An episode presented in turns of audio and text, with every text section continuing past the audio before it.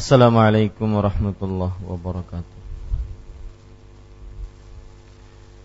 Bismillahirrahmanirrahim. Innal hamdalillah nahmaduhu wa nasta'inuhu wa nastaghfiruh wa na'udzu billahi min shururi anfusina wa sayyiati a'malina. Man yahdihillahu fala mudilla wa man yudlil fala وأشهد أن لا إله إلا الله وحده لا شريك له وأشهد أن محمدا عبده ورسوله. الذين آمنوا اتقوا الله حق تقاته ولا تموتن إلا وأنتم مسلمون. يا أيها الناس اتقوا ربكم الذي خلقكم من نفس واحدة وخلق منها زوجها وبث منهما رجالا كثيرا ونساء واتقوا الله الذي تساءلون به والأرحام إن الله كان عليكم رقيبا يا أيها الذين آمنوا اتقوا الله وقولوا قولا سديدا يصلح لكم أعمالكم ويغفر لكم ذنوبكم ومن يطع الله ورسوله فقد فاز فوزا عظيما. أما بعد فإن أصدق الحديث كتاب الله وأحسن الهدي هدي محمد صلى الله عليه وعلى آله وسلم وشر الأمور محدثاتها وكل محدثة بدعة وكل بدعة ضلالة وكل ضلالة في النار. Alhamdulillah kita bersyukur pada Allah Subhanahu wa taala. Pada hari ini hari Rabu malam Kamis 4 Zulqa'dah 1436 Hijriah kita kembali duduk bersama dalam kajian rutin membaca kitab tauhid alladzi huwa haqqullahi 'alal 'abid Salawat dan salam semoga selalu Allah berikan kepada Nabi kita Muhammad sallallahu alaihi wa ala alihi wasallam pada keluarga beliau, para sahabat serta orang-orang yang mengikuti beliau sampai hari kiamat kelak. Dengan nama-nama Allah yang husna dan sifat-sifat yang ulia, saya berdoa, Allahumma inna na'udzubika min ilmin la yanfa' ومن قلب لا يخشع ومن نفس لا تشبع ومن دعوة لا يستجاب لها Wahai Allah, sesungguhnya kami berlindung denganmu dari ilmu yang tidak bermanfaat, dari hati yang tidak khusyuk, dari jiwa yang tidak puas, dan dari doa yang tidak dikabulkan. Amin ya rabbal alamin. Bapak Ibu saudara-saudari para penuntut ilmu syar'i yang dimuliakan oleh Allah Subhanahu wa taala, saya mengucapkan ahlan wa marhaban bi talibil ilm. Selamat datang dan juga semoga kita bisa menuntut ilmu syar'i sebagaimana hal tersebut diucapkan oleh Rasul sallallahu alaihi wa alihi wasallam kepada para penuntut ilmu. Sebelum kita kembali memulai membaca kitab tauhid maka perlu diingatkan bahwasanya apa yang kita lakukan sekarang adalah sebuah ibadah yang agung di sisi Allah Subhanahu wa taala yaitu menuntut ilmu syar'i. Allah Subhanahu wa taala tidak pernah menambah meminta kepada Rasul sallallahu alaihi wasallam untuk meminta tambahan dari sesuatu dibandingkan menuntut ilmu agama Allah Subhanahu wa taala berfirman, "Wa qul rabbi zidni ilman."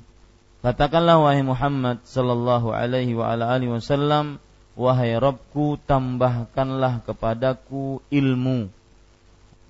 Di dalam ayat ini terdapat sebuah pelajaran bahwa tidak ada yang paling pantas untuk istizadah, yaitu meminta tambahan darinya dibandingkan ilmu agama.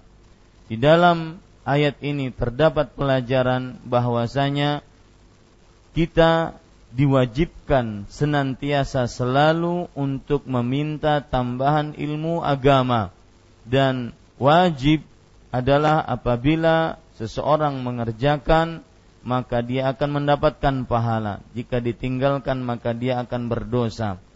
Hal ini disebabkan karena menuntut ilmu agama adalah sebuah ibadah yang ibadah menunjang ibadah-ibadah lainnya yang merupakan tujuan hidup kita di atas muka bumi.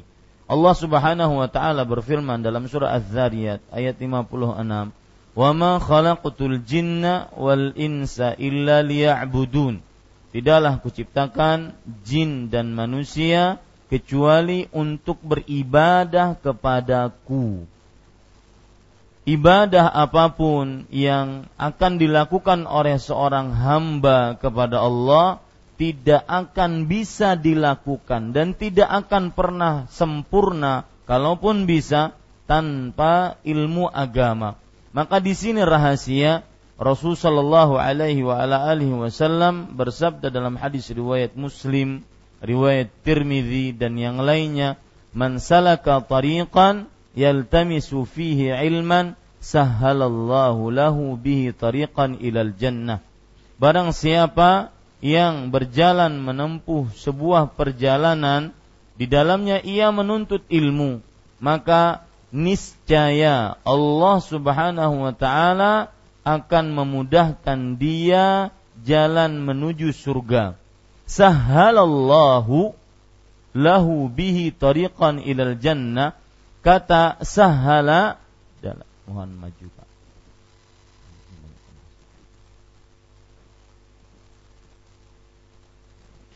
Kata sahala di sini menunjukkan kepada fi'il madhi yaitu kata kerja yang sudah lampau yang artinya telah dimudahkan.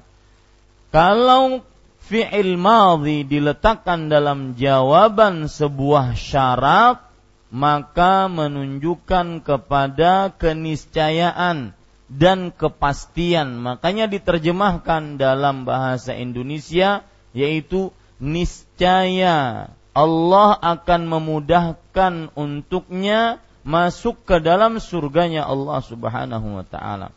Bahkan para ulama mengatakan kullu tariqin masdudah illa bil ilm. Setiap jalan tertutup semua amal ibadah apa pun yang kita ingin kerjakan tertutup kecuali dengan mengilmui sebelum mengerjakan amal ibadah tersebut. Di sini lihat hadis tadi, barang siapa yang berjalan di dalamnya ia menuntut ilmu syar'i, maka niscaya Allah Subhanahu wa taala akan mudahkan dia menuju surga. Pertanyaan timbul, padahal jalan menuju surga sangat banyak.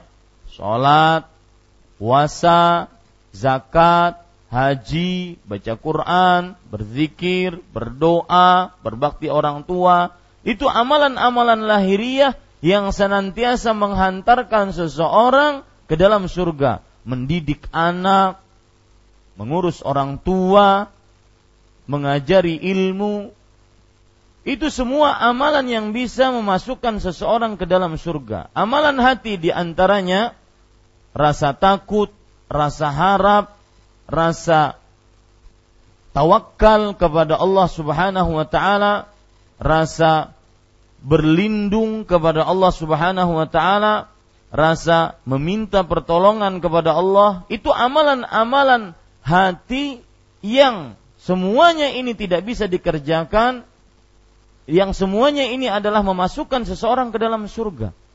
Di sana banyak jalan-jalan menuju surga, tetapi kenapa jalan ilmu yang memudahkan seseorang menuju surganya Allah Subhanahu wa taala? Maka jawabannya tadi, karena semua jalan tersebut tertutup atau kalau dikerjakan pun tidak akan sempurna kecuali dengan berdasar ilmu agama. Maka ketika Bapak Ibu saudara-saudari sudah mengetahui itu semua bahwa yang kita kerjakan sekarang datang di majelis ilmu ini hanya tidak ada lain kecuali menuntut ilmu agama dan itu adalah ibadah, maka perlu diketahui hal berikutnya yaitu perlu diketahui hal berikutnya yaitu seseorang tatkala beramal ibadah diperlukan dua hal. Asasian, dua hal yang sangat pondasi mendasar dalam setiap amal ibadah. Yang pertama, al-ikhlasu lillahi azza wa jal. Ikhlas di dalam menuntut ilmu agama. Ibadah yang agung ini yang mana semua malaikat penduduk langit, penduduk bumi sampai hatal hitan fi jawfil ma sampai ikan-ikan yang ada di lautan. Semuanya berbangga dengan pekerjaan menuntut ilmu agama ini. Tidak akan bermakna apa-apa dijadikan oleh Allah Subhanahu wa taala habaan mansura debu yang berterbangan apabila tidak dibarengi dengan niat yang murni, ikhlas hanya karena Allah Subhanahu wa taala. Karena dia adalah ibadah. Ibadah yang memerlukan niat yang ikhlas kepada Allah Subhanahu wa taala. Makanya bahkan bukan hanya sekedar itu saja. Apabila ibadah yang murni ini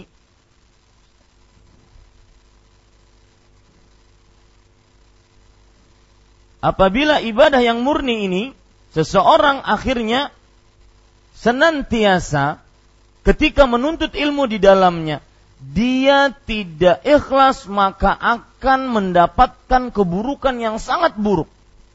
Karena ibadah agung yang semestinya harus hanya untuk Allah kemudian dia larikan untuk selain Allah Subhanahu wa taala maka akan sangat buruk dampaknya. Lihat hadis riwayat Tirmidzi Rasul sallallahu alaihi wasallam bersabda Man talabal ilma mimma yubtagha bihi wajhullah. Barang siapa yang menuntut ilmu yang seharusnya dituntut karena hanya karena Allah la yata'allamu illa liyusiba bihi 'aradan minad dunya dia kemudian tidak mempelajarinya kecuali hanya karena ingin mendapatkan perkara dunia. Auliumaria bihi atau karena hanya ingin menghinakan orang-orang bodoh. Auliujaria bihi ulama atau karena ingin mencela ataupun meremehkan orang-orang yang berilmu. Ada sebagian orang dalam menuntut ilmu dia bukan ingin istizadah, bukan ingin menambah ilmunya, tetapi ingin ngetes orang yang ngajar. Ingin bukan niat murni hanya untuk Allah Subhanahu wa taala, tetapi ada niatan-niatan lain. Maka sebelum itu terjadi amalan yang agung ini tidak akan ada manfaatnya tanpa murni ikhlas karena Allah. Imam Ahmad rahimahullah pernah berkata, "Talabul ilm la ya'diluhu syai'un idza sahhatin niyah. Menuntut ilmu tidak akan ada nilainya yang menyamainya sesuatu apa pun dari amal ibadah jika nilai jika niatnya benar. Kemudian beliau ditanya, "Wa ma sihhatuhu?" Bagaimana benarnya seseorang dalam menuntut ilmu agama? Maka beliau mengatakan an yanwiya fi nafsihi raf'al jahli an ghairi an, an nafsihi wa an ghairihi. Dia meniatkan di dalam dirinya untuk mengangkat kebodohan dari dirinya dan dari orang lain. Letakkanlah itu di dalam diri kita sekarang. Dari mulai semua kajian yang akan dilalui di masjid ini, maka letakkanlah setiap kali Anda duduk, bahkan setiap kali Anda ingin berniat pergi ke masjid ini untuk menuntut ilmu, maka niatkan untuk mengangkat kebodohan dari diri dan dari orang lain. Yang kedua, harus mutaba'ah, harus sesuai dengan petunjuk Rasul sallallahu alaihi wa ala alihi wasallam. Bapak Ibu, saudara-saudari yang dimuliakan oleh Allah Subhanahu wa taala, itu sebagai pengingat bagi diri saya pribadi dan juga kepada Bapak Ibu saudara-saudari yang dimuliakan oleh Allah karena kita berhadapan sekarang dengan amal ibadah yang agung yang mana para ulama sangat memperhatikan akhlak dan adab dalam menuntut ilmu agama sebelum segala sesuatu. Makanya para ulama mengatakan ta'allamna minhu al-adaba qabla ilmih. Kami belajar ilmu darinya, kami belajar darinya adab sebelum ilmunya.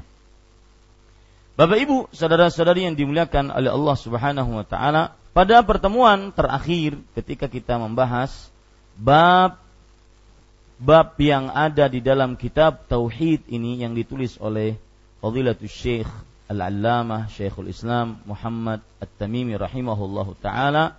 Kita sampai kepada bab yang ke-17 betul? Ya. Kita sampai kepada bab yang ke-17 dan sekarang kita masuk kepada bab yang ke-18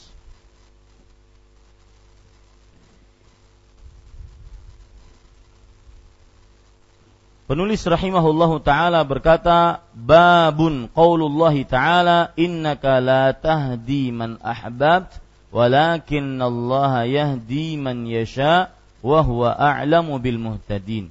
Bab ke-18. Nabi Muhammad sallallahu alaihi wasallam tidak dapat memberikan hidayah kecuali dengan kehendak Allah Subhanahu wa taala. Di situ Bapak Ibu, saudara-saudari yang dimuliakan oleh Allah, bab ke-18 ada tanda kurungnya. Karena buku kita adalah buku terjemahan, maka maksud tanda kurung tersebut adalah penjelasan bab dari si penerjemah. Bukan yang dituliskan oleh Fadilatul Syekh Muhammad At-Tamimi rahimahullahu taala. Karena dalam buku aslinya beliau hanya menyebutkan babun qaulullahi taala innaka la tahdi man ahbabt. Artinya bab firman Allah Subhanahu wa taala yaitu sesungguhnya kamu tidak dapat memberikan petunjuk kepada orang yang kamu kamu cintai surat Al-Qasas ayat 56. Jadi lebih tepatnya bab ini bukan apa yang disebutkan di dalam buku terjemahan kita, tetapi bab ini adalah firman Allah surat Al-Qasas ayat 56. Yang jelas kita baca buku terjemahan kita biar Bapak Ibu saudara-saudari tidak bingung. Nabi Muhammad sallallahu alaihi wasallam tidak dapat memberikan hidayah kecuali dengan kehendak Allah Subhanahu wa taala. Maksud dari apa yang tertulis dalam tanda kurung ini dulu yang pertama. Maksudnya adalah Nabi Muhammad sallallahu alaihi wasallam dengan keagungan beliau Khalilullah Kalimullah dengan keagungan beliau manusia yang paling terdekat dengan Allah manusia yang langsung dibicarai oleh Allah hampir semua pangkat para nabi baik itu para nabi dan para rasul ada pada diri Nabi Muhammad sallallahu alaihi wasallam. Makanya dalam hadis riwayat Bukhari, Nabi Muhammad sallallahu alaihi wasallam bersabda, "Ana sayyidu waladi Adam." Aku adalah pemimpin anak manusia, wala fakhr.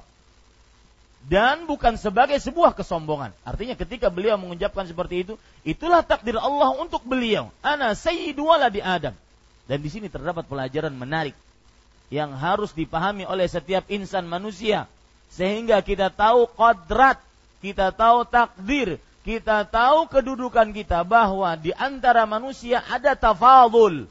Di antara manusia ada yang lebih tinggi, ada yang lebih pintar, ada yang lebih bodoh, ada yang lebih kaya, ada yang lebih miskin, ada yang lebih hikmah, ada yang lebih begini. Di antar manusia selalu ada tafadul itu ingat baik-baik, tidak bisa disamakan. Para nabi saja ada ulul azmi, yaitu para rasul yang benar di antara para ulama berbeda pendapat apa makna ulul azmi. Pendapat yang paling kuat yaitu ulul azmi adalah para rasul yang mereka itu teguh dalam ujian yang begitu dahsyat dibandingkan rasul-rasul yang lain. Maka ketika Nabi Muhammad sallallahu alaihi wasallam bersabda, "Ana sayyidu waladi Adam," aku adalah pemimpin anak manusia, maka ada rasul-rasul yang lain yang mungkin mereka ulul azmi, apalagi nabi, apalagi rasul maka mereka di bawah kedudukannya di bawah Nabi Muhammad sallallahu alaihi wasallam. Itu harus dipahami baik-baik oleh setiap insan, oleh setiap makhluk Allah. Tidak bisa disamakan A dengan B, tidak bisa disamakan C dengan D. Semuanya mempunyai kebisaan masing-masing. Imam Ash-Syafi'i rahimahullah banyak yang khidmat ilmu ilmu beliau padahal di zaman beliau ada Laith ibnu Sa'ad, ada Ishaq ibnu Rahuyah, Ternyata imam yang empat ini yang terkenal.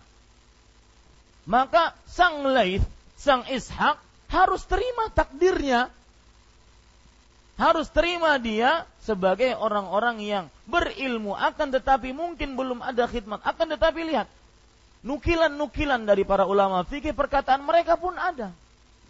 Ini membuat kita akhirnya senantiasa qanaah dengan pemberian Allah, tahu diri Lihat, itu yang pertama. Ketika Nabi Muhammad SAW tidak dapat memberikan hidayah, maksudnya adalah sekelas Nabi Muhammad SAW, se setinggi Rasulullah SAW, seutama-utama Rasul tidak dapat memberikan hidayah kepada makhluk. Hidayah yang dimaksud kalau kita berbicara hidayah, hidayah itu ada dua macam. Ada namanya? Hidayah. Dalam bahasa Arabnya dilalah. Yang artinya hidayah petunjuk ilmu. Kemudian yang kedua hidayah taufik yang artinya yaitu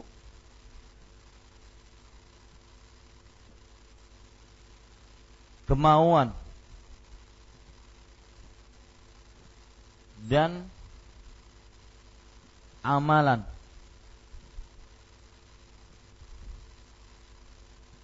Yang disebutkan di dalam judul ini, Nabi Muhammad sallallahu alaihi wasallam tidak dapat memberikan hidayah. Hidayah yang dimaksud adalah hidayatut dilal, hidayatut taufiq yaitu bahwa Nabi Muhammad sallallahu alaihi wasallam tidak dapat memberikan kepada seseorang hidayah taufik untuk mengerjakan hidayah dilalah tadi, ilmu tadi.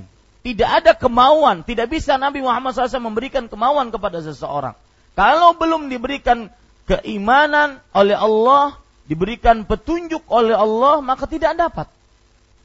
Ini hal yang perlu diperhatikan dalam makna bab ini. Nabi Muhammad SAW tidak dapat memberikan hidayah kecuali dengan kehendak Allah Subhanahu wa taala.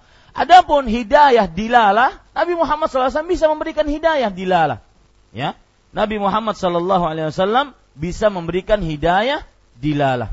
Ustadz, kalau ditanya, apa hubungannya dengan tauhid?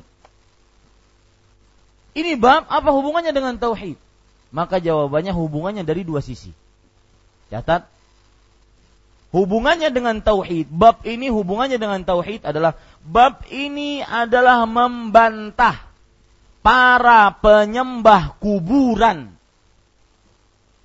yang meyakini bahwa orang-orang yang sudah mati dari orang-orang yang saleh bisa memberikan manfaat dan mudarat ini yang pertama.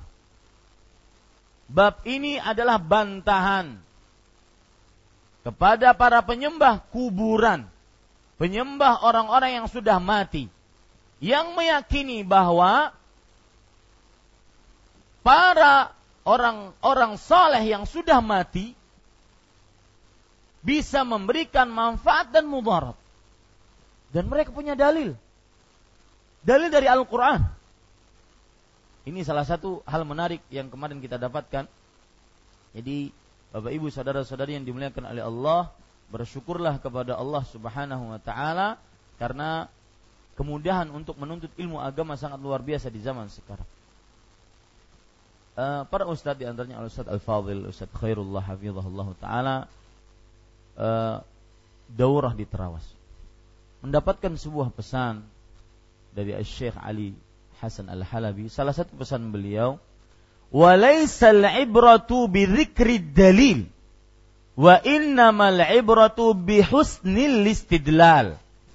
Ya, garis bawah ini baik-baik, bukanlah yang menjadi ukuran penyebutan dalil.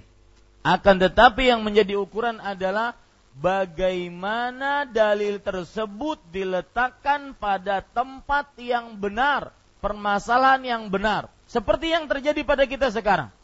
Saya sebutkan bahwasanya orang-orang yang menyembah kuburan, yang mengira bahwasanya orang yang sudah meninggal bisa memberikan manfaat, mudarat, bisa memberikan kebaikan, bisa dianggap kalau seandainya salah adab bisa dianggap kualat. Kalau ada anak dibawa ke sana, maka mereka berdalil dengan ayat Al-Quran. Tapi jangan terpesona dengan dalil meskipun ayat. Karena salah dalam penempatannya, pendalilannya. Lihat yang mereka jadikan dari surat Az-Zumar ayat 34. Allah Subhanahu wa taala berfirman, "Lahum ma yasha'una 'inda rabbihim." Mereka memiliki apa yang mereka kehendaki di sisi Allah. Karena mereka mempunyai jah, jabatan, kedudukan, pangkat yang tinggi di sisi Allah, maka mereka berbuat sekehendak mereka maka ini dalil adalah tidak pada tempatnya. Ini bukan untuk orang-orang yang sudah meninggal, akan tetapi ini untuk orang-orang yang masuk ke dalam surganya Allah Subhanahu wa taala. Bisa dipahami, Pak? Ya. Jadi sekali lagi, Bapak Ibu saudara-saudari yang dimuliakan oleh Allah, bahwa tema ini Nabi Muhammad sallallahu alaihi wasallam tidak dapat memberikan hidayah kecuali dengan kehendak Allah maksud dari bab ini yang berkaitan dengan tauhid bahwa bab ini adalah bantahan kepada orang-orang yang menyembah kuburan yang menganggap orang mati dari orang-orang yang saleh. Kita tidak menghina orang-orang yang saleh yang meninggal. Orang mati dari orang-orang yang saleh bisa masih dapat memberikan manfaat, masih dapat memberikan mudarat, bisa menyembuhkan penyakit, bisa dimintai hajat dan semisalnya. Bagaimana cara membantahnya? Nabi Muhammad SAW yang kedudukannya tadi, Sayyidul Mursalin, pemimpin para rasul, Kalimullah, Rasul yang berbicara langsung dengan Allah, Khalilullah, Rasul yang paling dekat dengan Allah, saja tidak bisa memberikan apa? Hidayah manfaat, mudarat, bagaimana orang-orang di bawah mereka. Maka ini bantahan telak. Maksud dari bab ini juga yang kedua yang berkaitan dengan tauhid, ya, silahkan dicatat. Yang berkaitan dengan tauhid, jadi kalau ada orang bertanya tadi kan pertanyaannya begini, Ustaz, apa hubungannya dengan tauhid bab ini? Maka jawabannya tadi yang pertama, ini bantahan untuk orang-orang yang mensyirikkan Allah Subhanahu wa taala dengan orang-orang yang sudah mati. Yang berkaitan yang kedua yaitu juga bahwa satu-satunya sang pemberi petunjuk taufik adalah siapa? Allah Subhanahu wa taala. Dan inilah tauhid. Maka mintalah hidayah kepada Allah Subhanahu wa taala. Mintalah hidayah kepada Allah Subhanahu wa taala. Ini Bapak Ibu, saudara-saudari yang dimuliakan oleh Allah Subhanahu wa taala.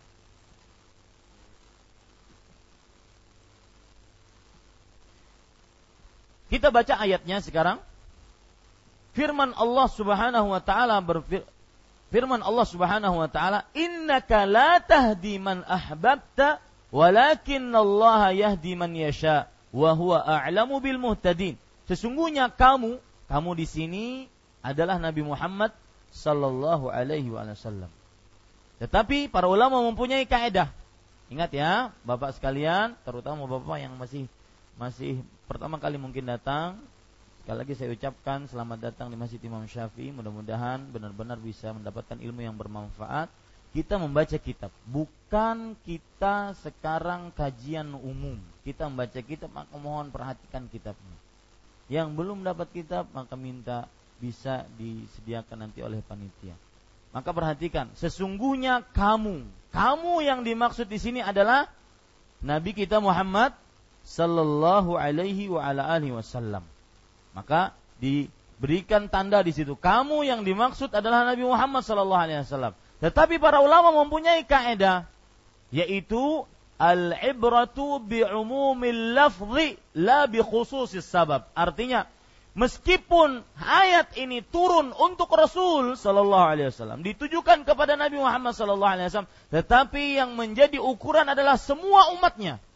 Setiap hukum yang diturunkan kepada Rasul Sallallahu Alaihi Wasallam adalah juga ditujukan kepada seluruh umatnya. Ditujukan juga kepada seluruh umatnya kecuali jika ada dalil yang mengkhususkannya. Kaidah seperti itu.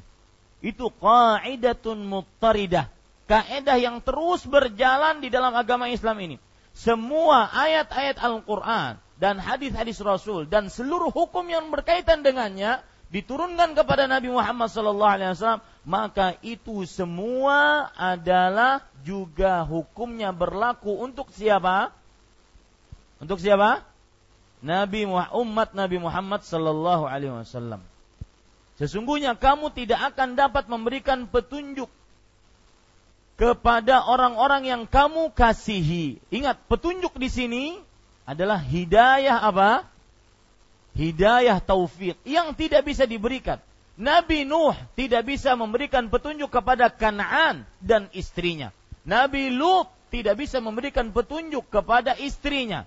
Nabi Ibrahim alaihissalam tidak bisa memberikan petunjuk kepada Azar pamannya. Nabi Muhammad Sallallahu Alaihi Wasallam tidak bisa memberikan petunjuk kepada pamannya. Kalau Azar tadi bapaknya ya. Nah di sini pelajaran menarik pak. Sedikit menyinggung tentang pendidikan anak. Perkara hidayah ini sangat berarti tatkala kita berbicara tentang pendidikan anak. Kita tahu bahwasanya anak itu adalah amanah di pundak orang tua. Apabila fitrahnya sang anak berubah, maka berarti orang tua bertanggung jawab. Fitrah sang anak adalah keluar dari Islam, keluar dari ketaatan, maka orang tua bertanggung jawab. Kemudian Bapak Ibu saudara-saudari dan di sana terdapat pelajaran zurriyatan ba'dhuha min ba'd surat Ali Imran ayat 34. Keturunan akan mengikuti pokoknya Anak akan mengikuti bapaknya, bapaknya akan mengikuti sang kakek, terus ke atas seperti itu. Sebagaimana firman Allah, Inna Allah astafa Adam wa Nuhan wa ala Ibrahim wa ala Imran ala alamin. Sesungguhnya Allah Subhanahu wa taala mengutus Adam, Nuh, keturunan Ibrahim. Lihat, keturunan Ibrahim semuanya jadi nabi. Ibrahim melahirkan Ismail dan Ishak. Ishak melahirkan Ya'qub. Ya'qub melahirkan Yusuf. Lihat, zurriyatan ba'dhuha min ba'd. Itu sudah kaedah. Tetapi timbul pertanyaan. Nuh melahirkan Kan'an. Kok tidak jadi nabi? Ya. Azar yang musyrik melahirkan Ibrahim, Imamul Hunafa pemimpinnya orang-orang yang bertauhid. Bahkan Imamul Anbiya, pemimpinnya para nabi. Nah, bagaimana kita menjawabnya? Bukankah tadi anak melahirkan sesuai dengan orang tuanya, anaknya saleh, maka niscaya orang tuanya saleh. Tetapi ini ada kejadian. Nabi Nuh melahirkan an, uh, Kanaan tetapi anaknya tidak beriman. Azar yang musyrik melahirkan Ibrahim. Maka jawabannya ini, hidayah. Semuanya faktor apa? Hidayah. Maka pelajarannya ketika Anda memiliki anak jangan lupa-lupa minta hidayah kepada Allah agar anak tersebut selalu diberikan fitrahnya di atas fitrahnya itu di atas Islam. Taib. Tetapi Allah memberikan petunjuk kepada orang yang dikehendakinya. Ini ayat ini terdapat pelajaran kepada orang yang dikehendakinya. Pelajarannya adalah bahwa Allah memiliki sifat masyiah, sifat masyiah artinya mempunyai kehendak. Dan semua yang terjadi di atas muka bumi ini atas kehendak Allah Subhanahu wa taala. Tidak ada yang keluar dari kehendak Allah. Akan tetapi ada kehendak yang diridhai oleh Allah. Ada kehendak yang tidak diridhai oleh Allah Subhanahu wa taala. Orang berzina, minum khamar, berjudi, membunuh, makan harta riba, makan harta haram, itukah semuanya kehendak Allah? Akan tetapi tidak ke, tidak diridhai oleh Allah Subhanahu wa taala yang akhirnya disebut oleh para ulama sebagai al-iradah al-kauniyah. Ya, baik. Dan Allah lebih mengetahui orang-orang yang mau menerima petunjuk. Allah Subhanahu wa taala mengetahui orang-orang yang menerima petunjuk. Dalam ayat ini terjadi benar-benar penjelasan yang begitu luar biasa jelas bahwa Nabi Muhammad sallallahu alaihi wasallam beliau tidak memiliki apa-apa. Dalam artian dalam perihal petunjuk hidayah, memberikan petunjuk agar beriman tidak bisa. Hal ini persis sebagaimana disebutkan oleh Allah dalam surah Al-Maidah ayat 76. La yamliku syai'an darran wala naf'a. Nabi Muhammad sallallahu alaihi wasallam tidak memiliki hal yang membahayakan dan juga tidak memiliki hal yang memberikan manfaat. Kenapa? Karena seluruh perkara di tangan Allah. Dan ini tauhid. Seluruh perkara, seluruh petunjuk di tangan Allah Subhanahu wa taala sebagaimana firman Allah dalam surat Ali Imran ayat 154, "Wa in innal amra kullahu lillah." Sesungguhnya semua perkara hanya milik Allah Subhanahu wa taala. Allah yang berkehendak. Allah yang memberikan petunjuk, Allah yang menyesatkan. Iblis lama beribadah di surga disesatkan oleh Allah. Bilal sang mantan budak jauh dari nasab Nabi diberikan petunjuk oleh Allah.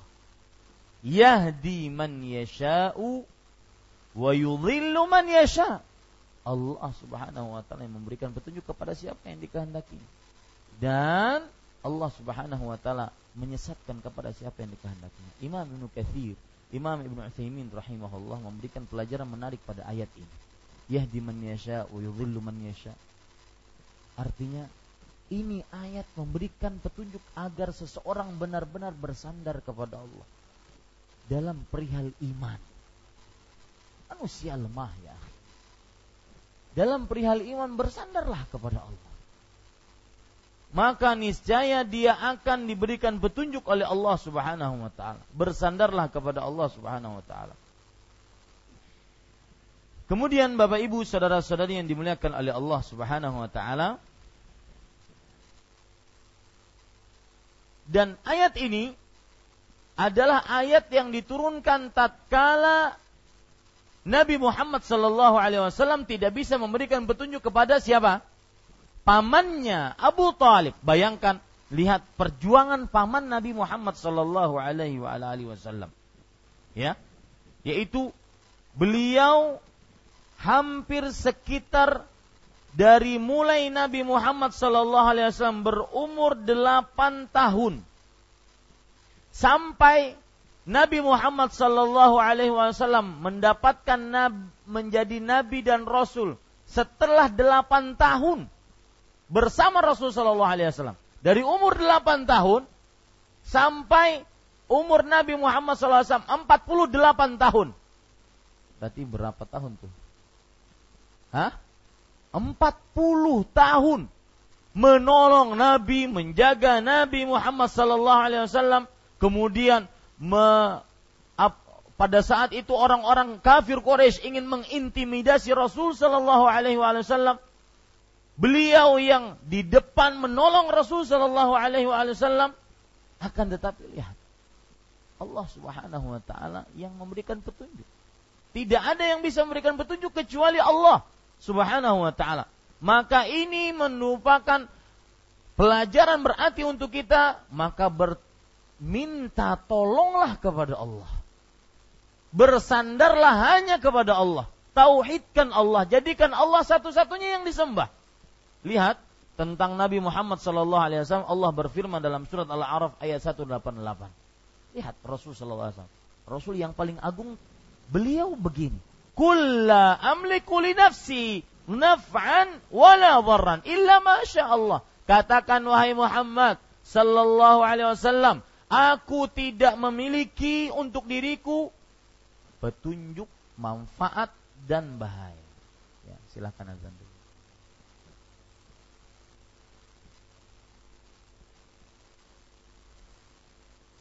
Ya, kita lanjutkan Bapak Ibu saudara-saudari yang dimuliakan oleh Allah Subhanahu wa taala.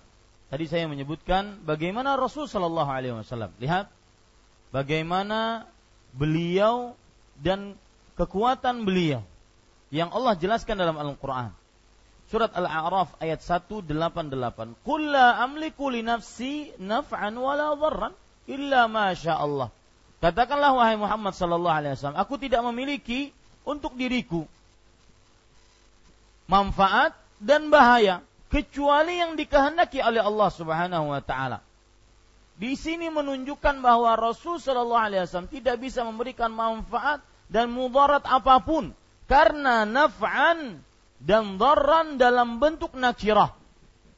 Ya, silahkan nanti dilihat di dalam surat Al-Arab ayat 188 dan saya pesan kepada siapa yang mengikuti kajian mohon dibawa uh, uh, Quran terjemahnya. Lihat di sini kata nakirah.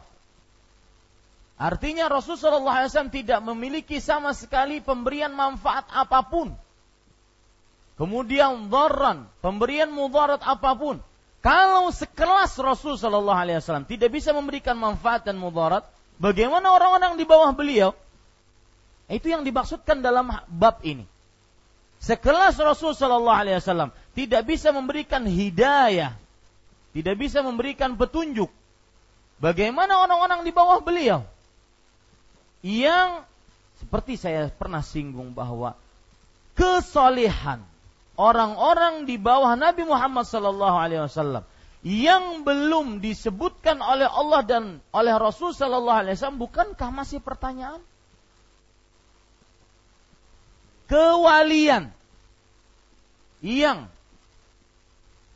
orang-orang di bawah Rasulullah sallallahu alaihi wasallam yang tidak dinas oleh Al-Qur'an dan sunnah, bukankah masih ditanyakan? Bukankah hanya itu sebatas sangkaan? Apalagi demikian. Orang yang jelas-jelas seperti Abu Bakar, Umar, Uthman, Abdurrahman bin Auf, sepuluh orang yang jamin masuk surga. Itu di bawah Rasul Shallallahu Alaihi Wasallam. Tidak bisa, apalagi memberikan hidayah. Bagaimana orang yang di bawah mereka? Ini merupakan dalil yang begitu nyata bagi kita orang-orang yang mentauhidkan Allah maka tidak meminta kecuali kepada Allah Subhanahu wa taala. Kemudian ayat ini terdapat pelajaran menarik. Di antaranya juga Allah berfirman lanjutan dari ayat tersebut, "Walau kuntu a'lamul ghaib lastakthartu minal khair." Kalau aku mengetahui akan hal gaib, niscaya aku akan memperbanyak dari kelakuan-kelakuan yang baik Wama dan keburukan tidak akan pernah menimpaku. Ini menunjukkan bahwa Rasul Shallallahu Alaihi Wasallam tidak mengetahui akan hal gaib. Kalau Rasul Shallallahu Alaihi Wasallam tidak mengetahui akan hal gaib, maka bagaimana orang-orang di bawah beliau? Lebih lagi tidak mengetahui akan hal gaib. Maka kemudian beliau mengatakan, In ana illa nadhir wa bashir liqaumin yu'minun. Aku hanyalah sebagai pemberi kabar gembira, pemberi peringatan untuk orang-orang yang beriman. Bapak Ibu saudara-saudari yang dimuliakan oleh Allah, kalau sudah kita pahami ini, maka perhatikan baik-baik, ada pelajaran menarik dari ayat ini, yaitu kalau kita berdakwah, menyampaikan kebenaran, kemudian belum diterima. Kalau kita mendidik anak, kok belum dapat dapat hidayah, susah sekali untuk mendapatkan petunjuk. Anaknya senantiasa membelat dari apa yang kita inginkan, maka terdapat pelajaran menarik dari ayat dari bab ini yang berkaitan dengan hidayah yaitu firman Allah dalam surah Al-Baqarah ayat 272. Allah berfirman laisa 'alaika. Artinya bukan urusanmu pemberikan petunjuk kepada mereka. Walakin Allah yahdi man yasha. Tetapi Allah Subhanahu wa taala yang memberikan petunjuk kepada siapa yang dikehendaki. Ya. Maka ini modal kuat untuk senantiasa berdakwah, memberikan petunjuk kepada anak, kepada istri. Ya, mungkin di sini sebagian laki-laki ada yang belum istrinya belum mengenal sunnah, mengenal dakwah yang benar, mengenal ajaran Islam yang benar-benar dibawa dari Al-Quran dan Sunnah Nabi Muhammad SAW susah, maka jawabannya mudah. Laisa alaika hudahum. Enggak usah sedih. Laisa alaika hudahum. Bukan urusanmu petunjuk mereka. Tetapi urusanmu cuma memberikan petunjuk, memberikan nih jalannya. Kalau diikuti fabiha wa ni'mah, maka itu yang kita kita inginkan. Kalau tidak, oh, innallah wallahu ya walakin Allah yahdi man yasha. Tapi itu urusan Allah. Itu pelajaran pertama. Pelajaran yang kedua seperti yang saya ulang-ulang dalam kajian ini. Mintalah petunjuk kepada Allah. Mintalah petunjuk kepada Allah Subhanahu wa taala. Dan Bapak Ibu saudara-saudari yang dimuliakan oleh Allah Subhanahu wa taala, di sini juga terdapat pelajaran menarik pada ayat ini, yaitu uh, surah Al-Qasas ayat 56 yang kita pelajari. Yaitu pada ay pada ayat yang berbunyi Innaka la tahdi man ahbabta. Sesungguhnya kamu tidak akan dapat memberikan petunjuk kepada orang yang kamu kasihi kamu cintai. Pelajarannya yaitu Bapak Ibu saudara-saudari yang dimuliakan oleh Allah berkaitan dengan keluarga muslim. Ya. Kata para ulama asyai bi yuzkar. Kalau ingat sesuatu maka ingat yang lain. Ya. Karena berkaitan dengan kasih sayang, maka berkaitan dengan kasih sayang antara suami istri. Allah berfirman dalam surah Ar-Rum ayat 27, surat yang ke-30. Wa min ayati an khalaqalakum min anfusikum azwajan litaskunu ilaiha wa ja'ala bainakum mawaddatan wa rahmah. Di antara tanda kekuasaan Allah Subhanahu wa taala Allah menjadikan bagi kalian pasangan-pasangan yaitu istri agar kalian merasa tenang kepadanya.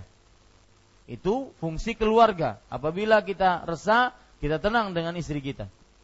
Wa ja'ala bainakum mawaddatan warahmah ini dia. Dan Allah menjadikan di antara kalian mawaddah, rasa cinta dan rahmah, kasih sayang. Para ulama menjelaskan bahwa cinta identik dengan menikmati, identik dengan dilayani, identik dengan uh, hubungan di atas ranjang, menikmati tubuh wanita, cinta identik dengan itu. Tapi kadang orang punya cinta, nggak punya rahmah. Habis digauli di atas ranjang, ditempeleng oleh dia. Nggak punya rahmah. Rahmah bukan nama tetangga saya. Rahmah kasih sayang. Ya. Jadi rahmah wa ja'ala bainakum mawaddatan wa rahmah yaitu kasih sayang itu identik dengan akhlak yang baik. Ucapan yang baik kepada istri, panggilan punya panggilan-panggilan yang romantis kepada istri. Pemberian-pemberian yang baik, membawakan surprise kepada istri.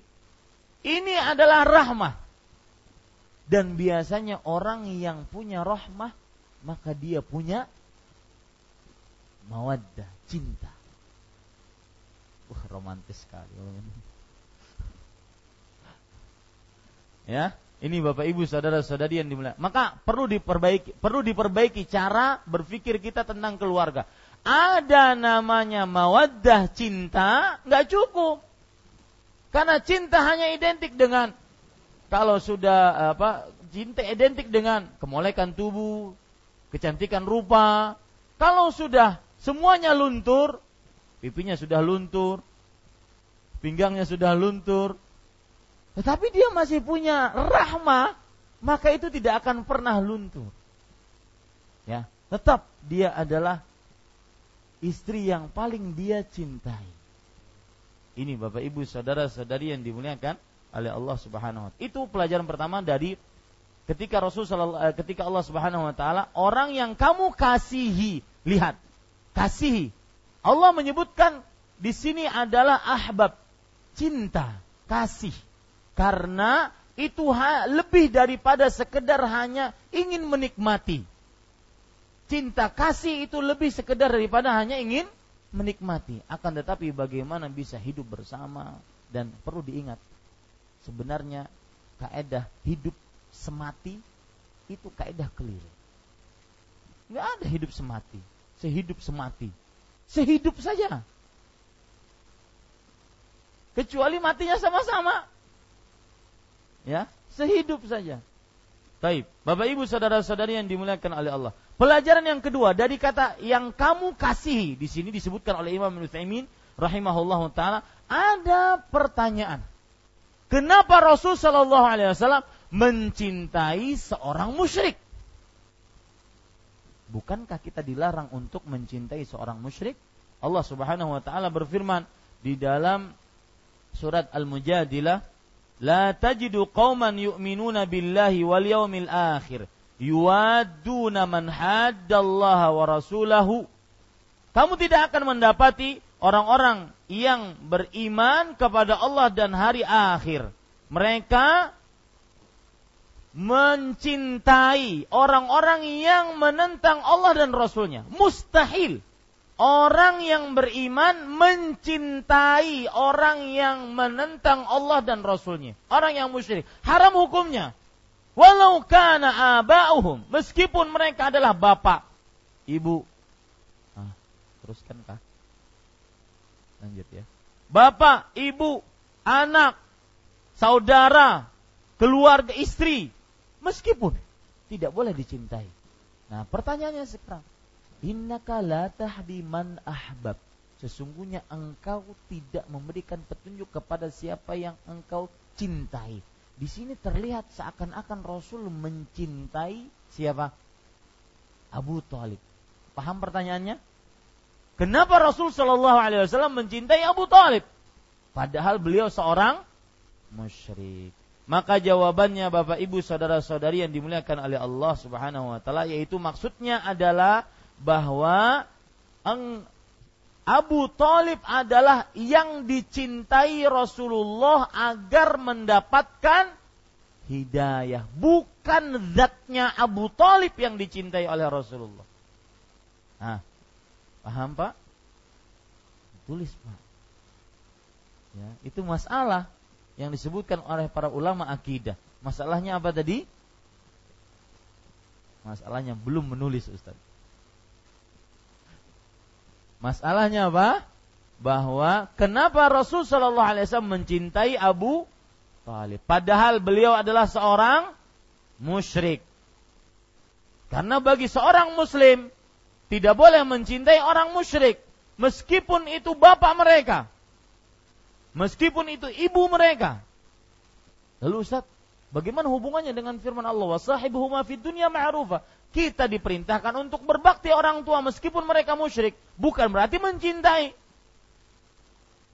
Ya, taib. Jawabannya bagaimana tadi? Yang dimaksud dalam ayat ini Nabi mengasihi yaitu mengasihi Abu Talib agar dapat hidayah. Ya, agar dapat hidayah. Taib. Bapak Ibu saudara-saudari yang dimuliakan oleh Allah Subhanahu wa taala, kita baca hadis karena hadis ini hampir sama dengan apa yang kita sudah sebutkan. Rasulullah sallallahu alaihi eh, muallif rahimahullahu taala berkata qala fi sahihi an ibn al-musayyab an abihi qala lamma hadarat aba talibin talibin al-wafatu ja'ahu Rasulullah sallallahu alaihi wasallam wa indahu Abdullah ibnu Uba ibnu Abi Umayyah وأبو جهل فقام فقال يا عمي قل لا إله إلا الله كلمة أي كلمة أحاج لك بها عند الله. فقال له أترغب عن ملة عبد المطلب؟ فأعاد عليه النبي صلى الله عليه وسلم فأعاد. فكان آخر ما قال هو على ملة عبد المطلب. وأبى أن يقول لا إله إلا الله. فقال النبي صلى الله عليه وعلى آله وسلم لأستغفرن لك ما لم أنهى عنك فأنزل الله عز وجل ما كان للنبي والذين آمنوا أن يستغفروا للمشركين ولو كانوا أولي قربى وأنزل الله في أبي طالب إنك لا تهدي man ahbabta walakin Allah yahdi man yasha. Artinya, diriwayatkan dalam Sahih Bukhari, perhatikan bukunya. Diriwayatkan dalam Sahih Bukhari dari Ibnul Musayyab. Ibnul Musayyab adalah nama beliau. Jadi Ibnu itu adalah anaknya Musayyab. Atau bahas uh, ucapan lain Musayyib.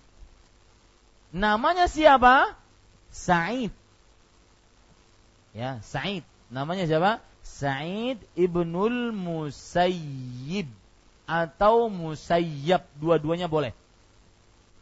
Tetapi lebih dikenal oleh para ulama hadis dengan Musayyib.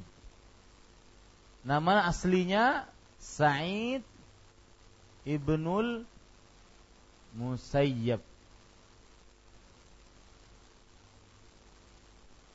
ada perkataan menarik tentang Ibnu Musayyib ini jelaskan oleh para ulama dan beliau ini adalah nanti kita akan jelaskan beliau ini adalah seorang ulama besar dari kalangan tabi'i. Siapa itu tabi'i Pak? Seorang manusia yang melihat sahabat Nabi dan beriman dan meninggal dalam keimanan. Sa'id ibnul Musayyib. Para ikhwan yang dirahmati oleh Allah Subhanahu wa taala. Dan para ulama mengatakan bahwa semua riwayat dari Sa'id ibnu Musayyab adalah asahul marasil yaitu riwayat hadis yang paling sahih dari seorang tabi'i dalam periwayatannya terhadap hadis Rasul Shallallahu Alaihi Wasallam. Jadi dalam ilmu hadis itu namanya ada hadis mursal. Hadis mursal adalah hadis yang diriwayatkan seorang tabi'i langsung kepada Rasul Shallallahu Alaihi Wasallam. Jadi ketinggalan sahabatnya. Nah, setiap ada riwayat yang mursal dari Sa'id bin Musayyab, maka dipastikan riwayat mursalnya sahih. Catat Pak, semua riwayat yang mursal berasal dari Sa'id ibn Musayyab adalah riwayat yang sahih.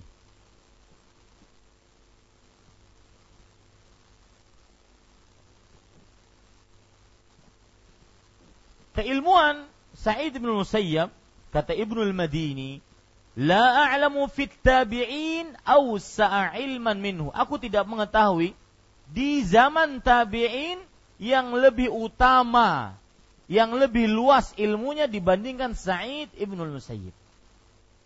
Ada cerita tentang Sa'id Musayyib yang ingin saya ceritakan tadi, sedikit menyimpang. Suatu ketika di pagi hari, pas setelah azan subuh, beliau di masjid dan seorang lagi di samping beliau setelah azan subuh beliau qobliyah dua rakaat.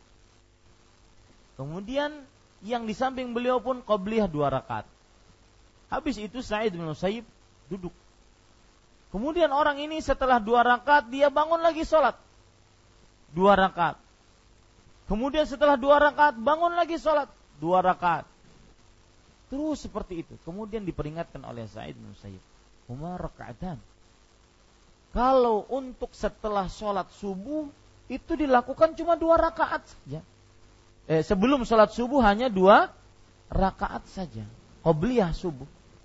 Maka orang ini mengatakan kepada Sa'id bin Musayyib, Ayu'adzibunillahu ala as-salah? Apakah Allah Subhanahu wa taala akan menyiksaku karena aku mengerjakan sholat? Maka Sa'id bin Musayyib mengatakan, "La, tidak. Allah tidak akan menyiksamu karena kamu sholat. Walakin yu'adzibuka ala khilafis sunnah. Tetapi Allah akan menyiksamu karena engkau menyelisihi sunnah. Karena sunnahnya setelah azan subuh cuma ada berapa rakaat? Dua rakaat. Pelajaran menarik dari itu semua yang cerita tadi yaitu telitilah dalam mengerjakan sunnah. Jangan asal-asalan dalam mengerjakan sunnah Rasul Sallallahu Alaihi Wasallam. Taib. Bapak Ibu saudara-saudari yang dimuliakan oleh Allah, kita lanjutkan. Diriwayatkan dalam Sahih Bukhari dari Ibnu Musayyab bahwa bapaknya berkata, Musayyab adalah seorang sahabi. Ya, Musayyab adalah seorang sahabat Nabi radhiyallahu anhu.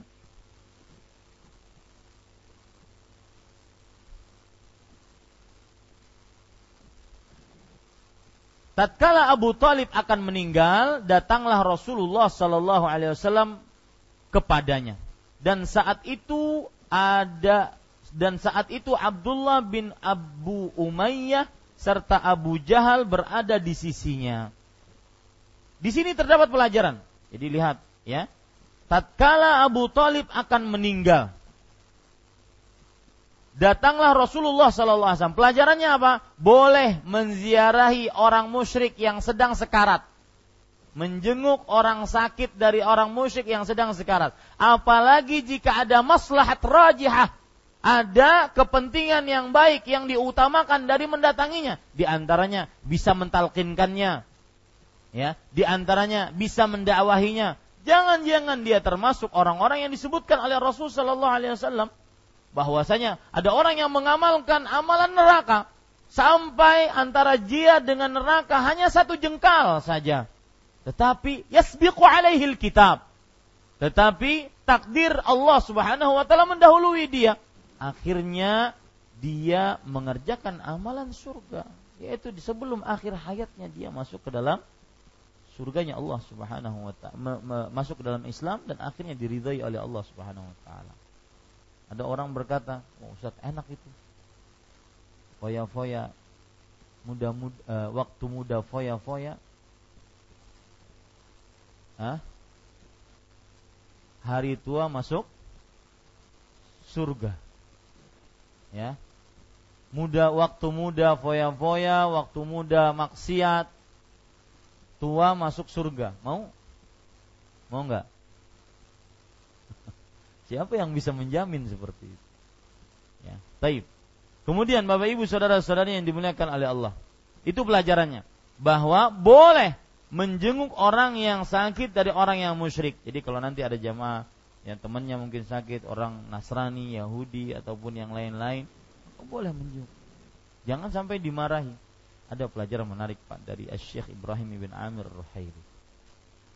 Beliau mengatakan, min asbab adamir rifq fid da'wah. Termasuk sebab seseorang tatkala berdakwah, memberitahukan sunnah, memberitahukan ajaran Nabi, tidak santun, tidak sopan, dan tidak lembut. Sebabnya adalah annana law ta'allamna syai'an minas sunnah yadhunnu anna ghairana la yajhalu bidzalik. Kalau kita mengenal sunnah Nabi, kita mengenal ajaran Rasul, kita mengira orang lain sudah tahu. Nah ini muskilahnya. Ya, akhirnya kita mengira karena orang lain sudah tahu, akhirnya kita marah karena seakan-akan ajaran Nabi Muhammad SAW dihina. Maka di sini kalau seandainya ada orang yang menziarahi orang yang sakit, meskipun itu musyrik, kita sudah tahu ilmunya, boleh apa tidak? Bahkan apabila ada maslahat untuk mendakwahinya maka diper lebih lagi sangat dianjurkan. Dan saat itu Abdullah bin Abu Umayyah serta Abu Jahal berada di sisinya. Di sini terdapat pelajaran menarik bahwasanya kita harus menjaga keimanan sampai akhir hayat dan ini yang paling ditakutkan oleh orang-orang beriman. Ya. Siapa yang bisa menjamin sekarang kita bermodal dengan amal saleh apakah kita mendapatkan husnul khatimah tidak ada yang bisa menjamin dan itu yang ditakutkan oleh para sahabat oleh para salafus di akhir hayat dicabut hidayah. Nah, seperti ini. Abu Talib. Delap 40 tahun menolong Rasul Sallallahu Alaihi Wasallam. Yang mendakwahi Rasul Sallallahu Alaihi Wasallam. Melihat mukjizat Rasul Sallallahu Alaihi Wasallam. Tapi tatkala Allah mengatakan tidak beriman, tidak akan pernah beriman. Maka pelajaran takdir itu menguatkan seseorang. Apa pun usaha Anda, tatkala Allah tidak menakdirkannya tidak akan pernah terjadi. Maka di sini harus hati-hati sampai akhir hayat harus hati-hati terhadap hidayah. Ini sebab kenapa kita 17 kali sehari minimal minta diberikan ketetapan hidayah. Ihdinas siratal mustaqim. Karena kita tidak tahu kapan datang kematian mungkin di saat saat genting tatkala sakaratul maut datang orang-orang semisal dengan Abdullah bin Abi Umayyah semisal dengan Abu Jahal. Ya. Maka Nabi Muhammad SAW bersabda ya ammi wahai pamanku. Dan ini juga termasuk daripada pelajaran menarik. Menyambung kekera, kekerabatan dengan paman termasuk bakti orang tua. Maka saya pernah mengatakan seberapa dekat Anda dengan keluarga bapak ibu Anda seperti itulah bakti Anda kepada orang tua. Coba lihat hubungan kita dengan paman, bibi kita. Seberapa dekat? Seperti itulah bakti kita kepada orang tua. Juga saya sering mengatakan, seberapa dekat Anda, seberapa lama Anda bisa ngobrol dengan orang tua Anda. Maka sebesar itulah bakti Anda kepada orang tua. Ngobrol dengan orang tua lama bisa mungkin berjam-jam bicarakan ini, bicarakan ini, bicarakan ini. Orang tua kita tidak pernah bosan. Bahkan mereka kadang-kadang ingin suasana seperti itu maka ukur diri kita masing-masing tentang bakti kita kepada kedua orang tua kita. Ya ammi qul la ilaha illallah kalimatan uhaju laka biha indallah. Wahai pamanku, ucapkanlah la ilaha illallah. Suatu kalimat yang dengannya aku dapat membelamu di hadapan Allah. Di sini terdapat pelajaran menarik, yaitu agungnya ucapan la ilaha illallah walaupun tidak mengerjakan amal saleh apa pun, hanya dengan ucapan la ilaha illallah akan dipermin, dipertanggungjawabkan oleh Rasul Shallallahu Alaihi Wasallam, dibantu oleh Rasul Shallallahu Alaihi Wasallam nanti pada hari kiamat. Tetapi ini bukan berarti kemudian kita meremehkan, ah cukuplah la ilaha illallah sehari kada usah sholat, kada usah puasa, kada usah bakti, la ilaha illallah. Maka akan ditolong oleh Rasul Shallallahu Alaihi Wasallam. Tidak ini adalah, nah di sini terdapat pelajaran. Eh, pertanyaan, kenapa kok cukup la ilaha illallah? Maka dia bisa masuk surga. Apakah tidak perlu sholat?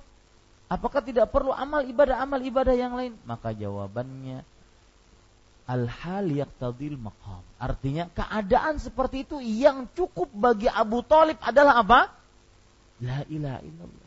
Gak mungkin disuruh sholat. Sholat dulu ente. Gak mungkin. Keadaan seperti itu hanya cukup bagi Abu Talib yaitu cukup dengan mengucapkan La ilaha illallah. Tetapi disambut oleh Abdullah bin Abi Umayyah dan Abu Jahal. Apakah kamu membenci agama Abdul Muttalib? Apakah kamu membenci agama Abdul Muttalib? Bapak Ibu saudara-saudari yang dimuliakan oleh Allah, di sini trik iblis mengganggu manusia. Yaitu salah satunya adalah mengajak manusia kepada kesesatan dengan dalih kamu kalau tidak ikut ini maka menghinakan orang tuamu. Maka pelajarannya yaitu tidak ada ketaatan kepada manusia dalam perihal bermaksiat kepada Allah meskipun itu orang tua kita.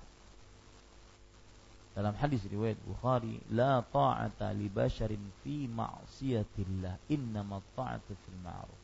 Tidak ada ketaatan kepada seorang makhluk di dalam perihal bermaksiat kepada Allah Subhanahu wa taala. Lalu Nabi Muhammad sallallahu alaihi wasallam mengulangi sabdanya lagi. Akan tetapi mereka berdua pun mengulangi-ulangi kata-katanya itu pula. Ini menunjukkan bahwa syaitan benar-benar tujuan akhirnya adalah agar manusia tidak beriman. Ya. Maka akhir kata yang diucapkan Abu Talib bahwa dia masih tetap pada agama Mutal, Abdul Muttalib dan enggan mengucapkan la ilaha illallah. Baik. Ini dulu yang bisa saya sampaikan karena waktu yang sudah selesai. Maka Bapak Ibu saudara-saudari yang dimuliakan oleh Allah, Akhirnya Abdu Abu Talib tidak beriman dan enggan untuk mengucapkan la ilaha illallah. Insyaallah pertemuan yang akan datang kita sambung. Sallallahu Nabi Muhammad walhamdulillahi rabbil alamin. Silahkan jika ada pertanyaan. Nah. Ya Ustaz, eh, ada pertanyaan dari pendengar dakwahsunnah.com. Ya. Ustaz, saya adalah seorang pegawai bank BUMN. Bekerja sudah 11 tahun lebih dan baru sekarang saya mengkaji melalui ceramah-ceramah Ustadz tentang hukum riba dan hukum pegawai yang bekerja di bank syariah maupun konvensional adalah juga termasuk dalam hal bantu-membantu dalam perkara riba dan dikenai dosa yang sama dengan pelaku riba alias haram. Menyadari keharaman ini, maka saya sangat menyesali atas keterlanjuran ini dan saya berusaha untuk memperbaiki semuanya dengan bertobat dan memperbanyak amal soleh seperti jikir pagi petang, sholat-sholat malam, dan sholat sunnah, serta sedekah lainnya, termasuk puasa sunnah. Yang ingin saya tanyakan, begitu besar keutamaan dari semua ibadah-ibadah tersebut, bahkan yang pernah saya baca, seperti sholat rawatib 12 rakaat tiap hari, akan dibangunkan istana dari emas di surga. Amal soleh dengan sholat duha, maka bisa masuk surga melalui pintu ad-duha. Kemudian, pertanyaannya, Apakah hanya karena satu perkara ini, yaitu pekerjaan di bank, yang belum mampu saya tinggalkan ini, maka seluruh amalan soleh tadi menjadi batal di sisi Allah? Barakallahu fikum Ustaz atas jawabannya. Ya, bismillah, alhamdulillah, wassalatu wassalamu rasulillah. Jawaban yang pertama, ini perhatikan, ini penting. Hukukul adamiyin la tukaffar bil a'mali salihah. Hak-hak antar sesama manusia tidak dihapuskan dengan amal saleh. Seorang punya hutang, seorang makan harta riba. Harta riba itu kan berarti makan harta orang lain. Ya. Dia menghutangi orang lain dan dia mengambil dari orang lain lebih besar dari apa yang dia hutangi. Itu adalah riba. Riba fadl dan riba jahiliyah. Nah, riba yang seperti ini adalah hak antar sesama manusia. Itu tidak dihapus dengan amal soleh, nggak bisa.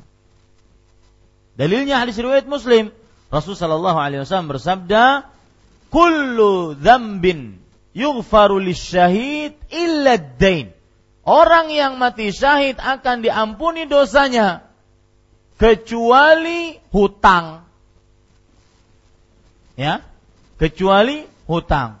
Ini menunjukkan bahwa kata Imam An-Nawawi dalam kitab Al-Minhaj Syarah An-Nawawi Sahih Muslim bahwa fihi isyarah ala anna huquqal adamiyyin la tukaffar bil amal salih. Maka hati-hati. Di dalam ini terdapat isyarat bahwa hak antar sesama manusia tidak dihapus dengan amal saleh. Banyak puasa, banyak sholat, tapi riba tetap riba dosa. Ya, dan harus minta halal kepada yang pernah kita ribakan. Harus minta hal, harus dikembalikan uangnya. Karena itu hak antar sesama manusia yang akan dimintai nantinya pertanggungjawaban oleh Allah Subhanahu wa taala. Tidak bisa di, dihapuskan dengan amal saleh. Tidak bisa. Syahid, syahid itu di dalam mati dalam medan pertempuran bukan sembarangan. Rasul sallallahu alaihi wasallam bersabda, "Wasanamul Islam al-jihadu fi sabilillah." Amalan Islam yang paling tinggi sanam itu adalah punuknya onta Artinya amalan yang paling tinggi dalam Islam itu berjihad di jalan Allah. Tidak bisa mengalahkan dan menghapuskan dosa. Dosa hutang. Karena berkaitan dengan apa? Hak sesama manusia harus minta halal. Makanya Bapak Ibu saya pesan kepada yang bertanya, tinggalkan riba. Dan Allah akan berkahi. Karena Allah Subhanahu wa taala berfirman di dalam Al-Qur'an tentang hal itu. Yamhaqullahu riba wa yurbis sadaqat. Allah Subhanahu wa taala akan menghancurkan harta riba dan menambah harta sedekah. Wallahu la yuhibbu kulla mukhta kafarin athim. Allah tidak menyukai orang-orang yang selalu kufur dan selalu melakukan dosa. Lihat di sini Allah mengaitkan riba dengan kekufuran nikmat dan dosa. Ini disebutkan oleh Allah dalam surah Al-Baqarah ayat 276. Dalam ayat Al-Baqarah ayat 278 Allah berfirman, "Ya ayyuhalladzina amanu taqullah wa dharu ma baqiya minar riba." Wahai orang yang beriman, bertakwalah kepada Allah Subhanahu wa tinggalkan apa yang tersisa dari riba. In kuntum mu'minin, jika kalian benar-benar beriman. Allah juga mengaitkan tanda yang sangat signifikan dari orang beriman adalah meninggalkan riba. Maka tinggalkan riba ya dan tetap beramal saleh. Mudah-mudahan Allah Subhanahu wa taala memberkahi harta kita semua. Wallahu a'lam. Nah ada yang lain?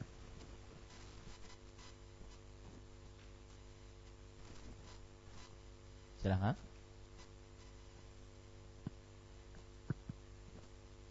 Assalamualaikum Waalaikumsalam uh, Ustadz kira-kira misalkan kasusnya seperti tadi udah 11 tahun dia bekerja di bank caranya untuk meminta ridho, minta rela sama uh, mungkin yang sudah pernah jadi ya. terkait riba tadi gimana? Kalau dia rentenir, maka dia harus mengeluarkan semua penghasilan ribanya dari hartanya. Semua penghasilan ribanya dari hartanya dia harus bebaskan. Dan ini perlu keimanan, Mas. Dan kesabaran. Makanya Para ulama mengatakan seperti yang dikatakan oleh ulama besar abad ke-8 Hijriah Syekhul Islam Taimiyah rahimahullah, "Bisabri wal yaqin tunalul imamatu fiddin." Dengan kesabaran dan keyakinan maka akan didapatkan kedudukan yang tinggi dalam agama. Harus yakin dan harus sabar. Karena riba harta menghancurkan.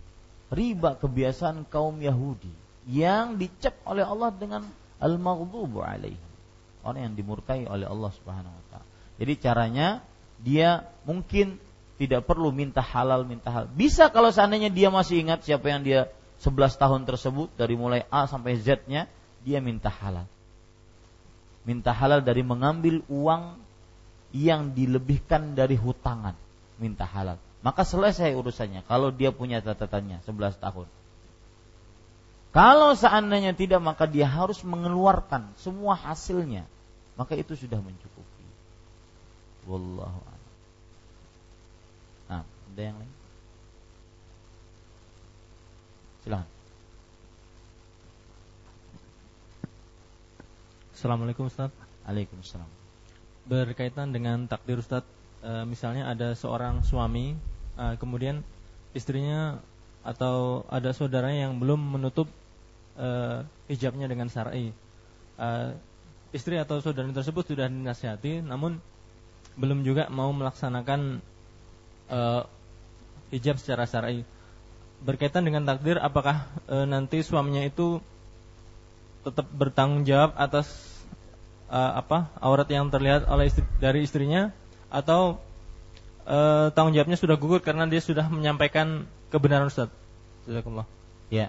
Pertama sebelum saya jawab, Bismillah, Alhamdulillah, wassalatu wassalamu Rasulullah. Saya ingin mengingatkan tadi hadis ayat tadi surah Al-Baqarah ayat 272. Laisa 'alaika hudahum. Artinya bukan urusanmu petunjuk mereka. Urusan kita wa ma 'alaina illal bala. Ya, urusan kita menyampaikan ini perintah untuk berhijab. Ini ancaman kalau tidak mengerjakan itu urusan kita. Laisa alaika hudahum. Bukan urusanmu petunjuk mereka. Mereka mengikuti itu urusan Allah. Tidak mengikuti juga urusan Allah. Nah, itu harus terus kita tanamkan agar kita senantiasa sabar dalam mendakwahinya. Keluarga, istri, anak perempuan, adik, kakak dan semisalnya. Itu satu. Nah, kalau seandainya kemudian seorang suami yang memang seorang suami itu bertanggung jawab atas istrinya, Allah berfirman, ya Rasul sallallahu alaihi wasallam bersabda, "Ar-rajulu ra'in ala ahli baitihi wa mas'ulun anhu." Seorang suami bertanggung jawab atas keluarganya dan e, pemimpin atas keluarganya dan bertanggung jawab atas mereka. Itu benar.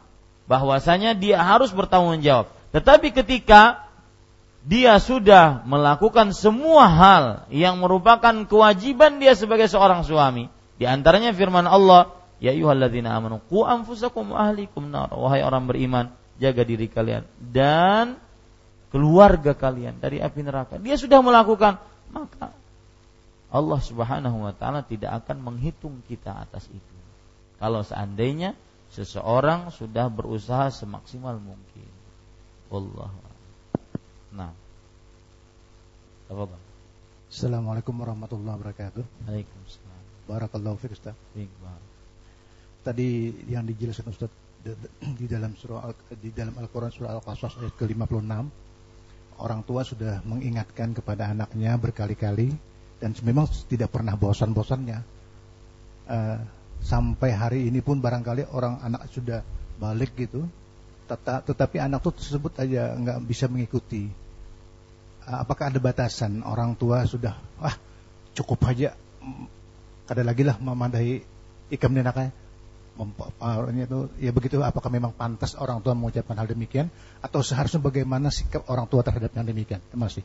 Ya Bismillah, Alhamdulillah, wassalatu wassalamu Rasul Ini penting pertanyaannya Bahwa kewajiban orang tua Mendidik anak Dan bertanggung jawab atas anaknya Itu tidak terbatas pada waktu tapi terbatas pada ajal.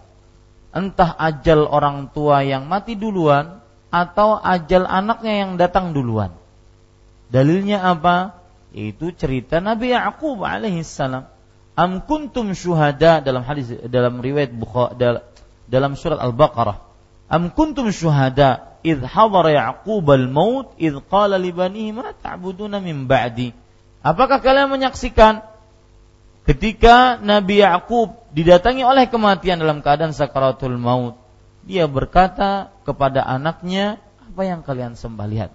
Dalam keadaan sakaratul maut masih bertanggung jawab atas anaknya. Maka tidak ada orang tua mengatakan, "Sudah, ini yang terakhir pokoknya kepada hi. Habis itu ampih mentunggu bebuihan." Nah, yang hadir nggak paham, sebagian nggak paham. Sudah cukup ini yang terakhir. Ya. Mulut saya nggak berbusa setelah ini. Ini sudah yang terakhir ya. Nggak bisa seperti itu. Harus sampai dia mendapatkan. Makanya ayat tadi, laisa alaika hudahu. Bukan urusanmu ngasih petunjuk. Tapi urusan kita adalah menyampaikan petunjuk. Adapun yang ngasih petunjuk, mengasih kemauan untuk beramal, bagaimana disebutkan hidayah itu taufik, itu siapa? Allah. Ini yang akan menjadikan kita tenang. Tidak ada beban. Kita cuma menyampaikan petunjuk. Dan itu yang terjadi pada Rasul sallallahu Bayangkan pamannya 40 tahun yang meninggal tidak beriman. Makanya beliau saking uh, perasaan beliau pada astaghfirullah. Meskipun tidak beriman, aku akan minta ampun. 40 tahun bukan sesuatu yang sembarangan. Dengan harta, dengan nyawa, dengan kedudukan Abu Talib mempertahankan kerasulan Rasul Shallallahu Alaihi Wasallam. Tapi ternyata takdir Allah mendahului. Dan di sini terdapat pelajaran menarik bahwasanya Nabi Muhammad Shallallahu itu yang kita bicarakan kan. Nabi Muhammad SAW tidak mempunyai kekuatan apa-apa kecuali yang Allah berikan. Dan Pelajaran menarik juga, Nabi Muhammad SAW tidak mengetahui akan hal gaib. Makanya beliau mengatakan, wahai pamanku, ucapkan la ilaha illallah. Kalau seandainya beliau mengetahui akan hal gaib, tidak usah seperti itu. Ini pelajaran yang sangat menarik. dan semestinya diterima oleh hati. Cuma walakin akan tetapi kadang-kadang hati ini tertutup dengan hawa nafsu sehingga susah untuk menerima petunjuk tersebut. Dalil seperti matahari di siang bulu. Bahwa Nabi Muhammad SAW tidak mengetahui hal gaib berarti orang-orang di bawah beliau pun tidak mengetahui akan hal gaib. Seperti siang matahari di siang bolong tapi susah untuk diterima gara-gara hatinya sudah tertutup. Ini yang bisa saya sampaikan. Mudah-mudahan bermanfaat. Subhanakallahumma bihamdik asyhadu an la ilaha illa anta astaghfiruka wa atubu ilaik. Wassalamualaikum warahmatullahi wabarakatuh